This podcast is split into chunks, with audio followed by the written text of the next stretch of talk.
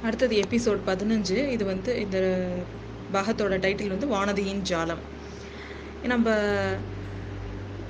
குந்தவி நாச்சியாரும் வானதி தேவியும் ஜோசியரை பார்க்க போகிறதுக்கு முன்னாடி ரகசியமாக அங்கே இருந்த தோழிகளுக்கு சில வேலைகளை நம்ம குந்தவி தேவி விட்டுட்டு வந்திருப்பாங்க. அதை வந்து அவங்க செ செஞ்சிட்டு இருக்கும் பொழுதே பல விஷயங்களை அவங்க ரெண்டு பேரும் பேசிக்கிறாங்க. ப- அவங்க எல்லாருமே பேசிக்கிறாங்க. அதுலேருந்து நமக்கு என்ன தெரியுது அப்படின்னா இந்த குந்தவி தேவிக்கு வானதி வானதி மேலே ஏதோ ரொம்ப அதிகமான பிரியம். என்ன அப்படின்னா தன்னோட நான் முன்னாடியே சொன்ன தன்னோட தம்பிக்கு வந்து அவளை திருமணம் பண்ணி வைக்கணும் அப்படிங்கிற ஒரு கனவு வந்து நம்ம குந்தவி தேவிக்கு இருக்கு. ஆனால் வந்து நம்ம வானதி தேவிக்கு சில நாளாகவே ஒரு சில பிரச்சனை. நான் அதையும் போன முன்னாடி எபிசோட்லேயே நம்ம பார்த்தோம். என்னன்னா அவளுக்கு ஒரு இன்ஃபீரியாரிட்டி காம்ப்ளெக்ஸ் அதோட இல்லாமல் ஒரு பயம் ரொம்ப ஒரு பயந்த சுபாவம் உள்ளவளாக அவ இருக்கிறா.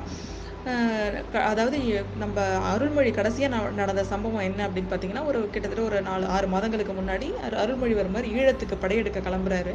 அவர் படையெடுக்க கிளம்பும் பொழுது இந்த மாதிரி எல்லாரும் சேர்ந்து ஆரத்தி எடுத்து அவங்கள வழி அனுப்புறது வழக்கம். அந்த மாதிரி ஆரத்தி எடுக்கும் பொழுது அவள் வந்து எப்பயோ மயக்கம் போட்டு கீழே விழுந்திருக்கா.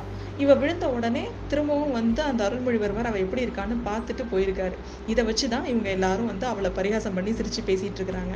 நம்ம இவங்களுக்கெல்லாம் என்ன நினப்புன்னா நம்ம கோ வானதி தேவி நம்ம இளவரசர் வந்து மயக்கிறதுக்காக தான் அந்த மாதிரி எல்லாம் அப்படிங்கிற மாதிரி இவங்க எல்லாரும் அதை பற்றி கேலி பேசிகிட்டு இருக்காங்க.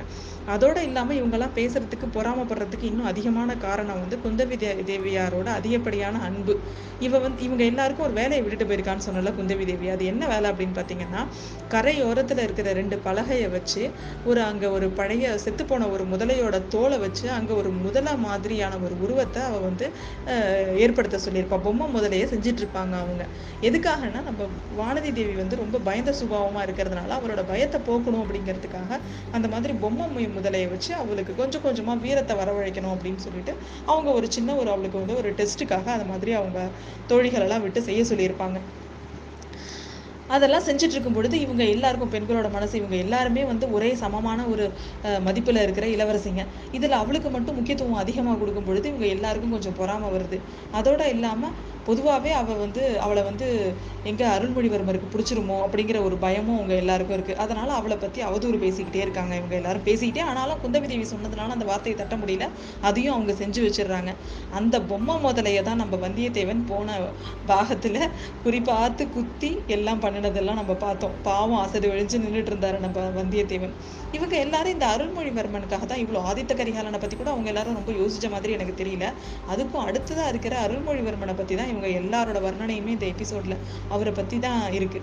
அப்படி அவர் என்ன அவர் யாருங்கிறத பத்தி இது வரைக்கும் நாம பார்க்கல.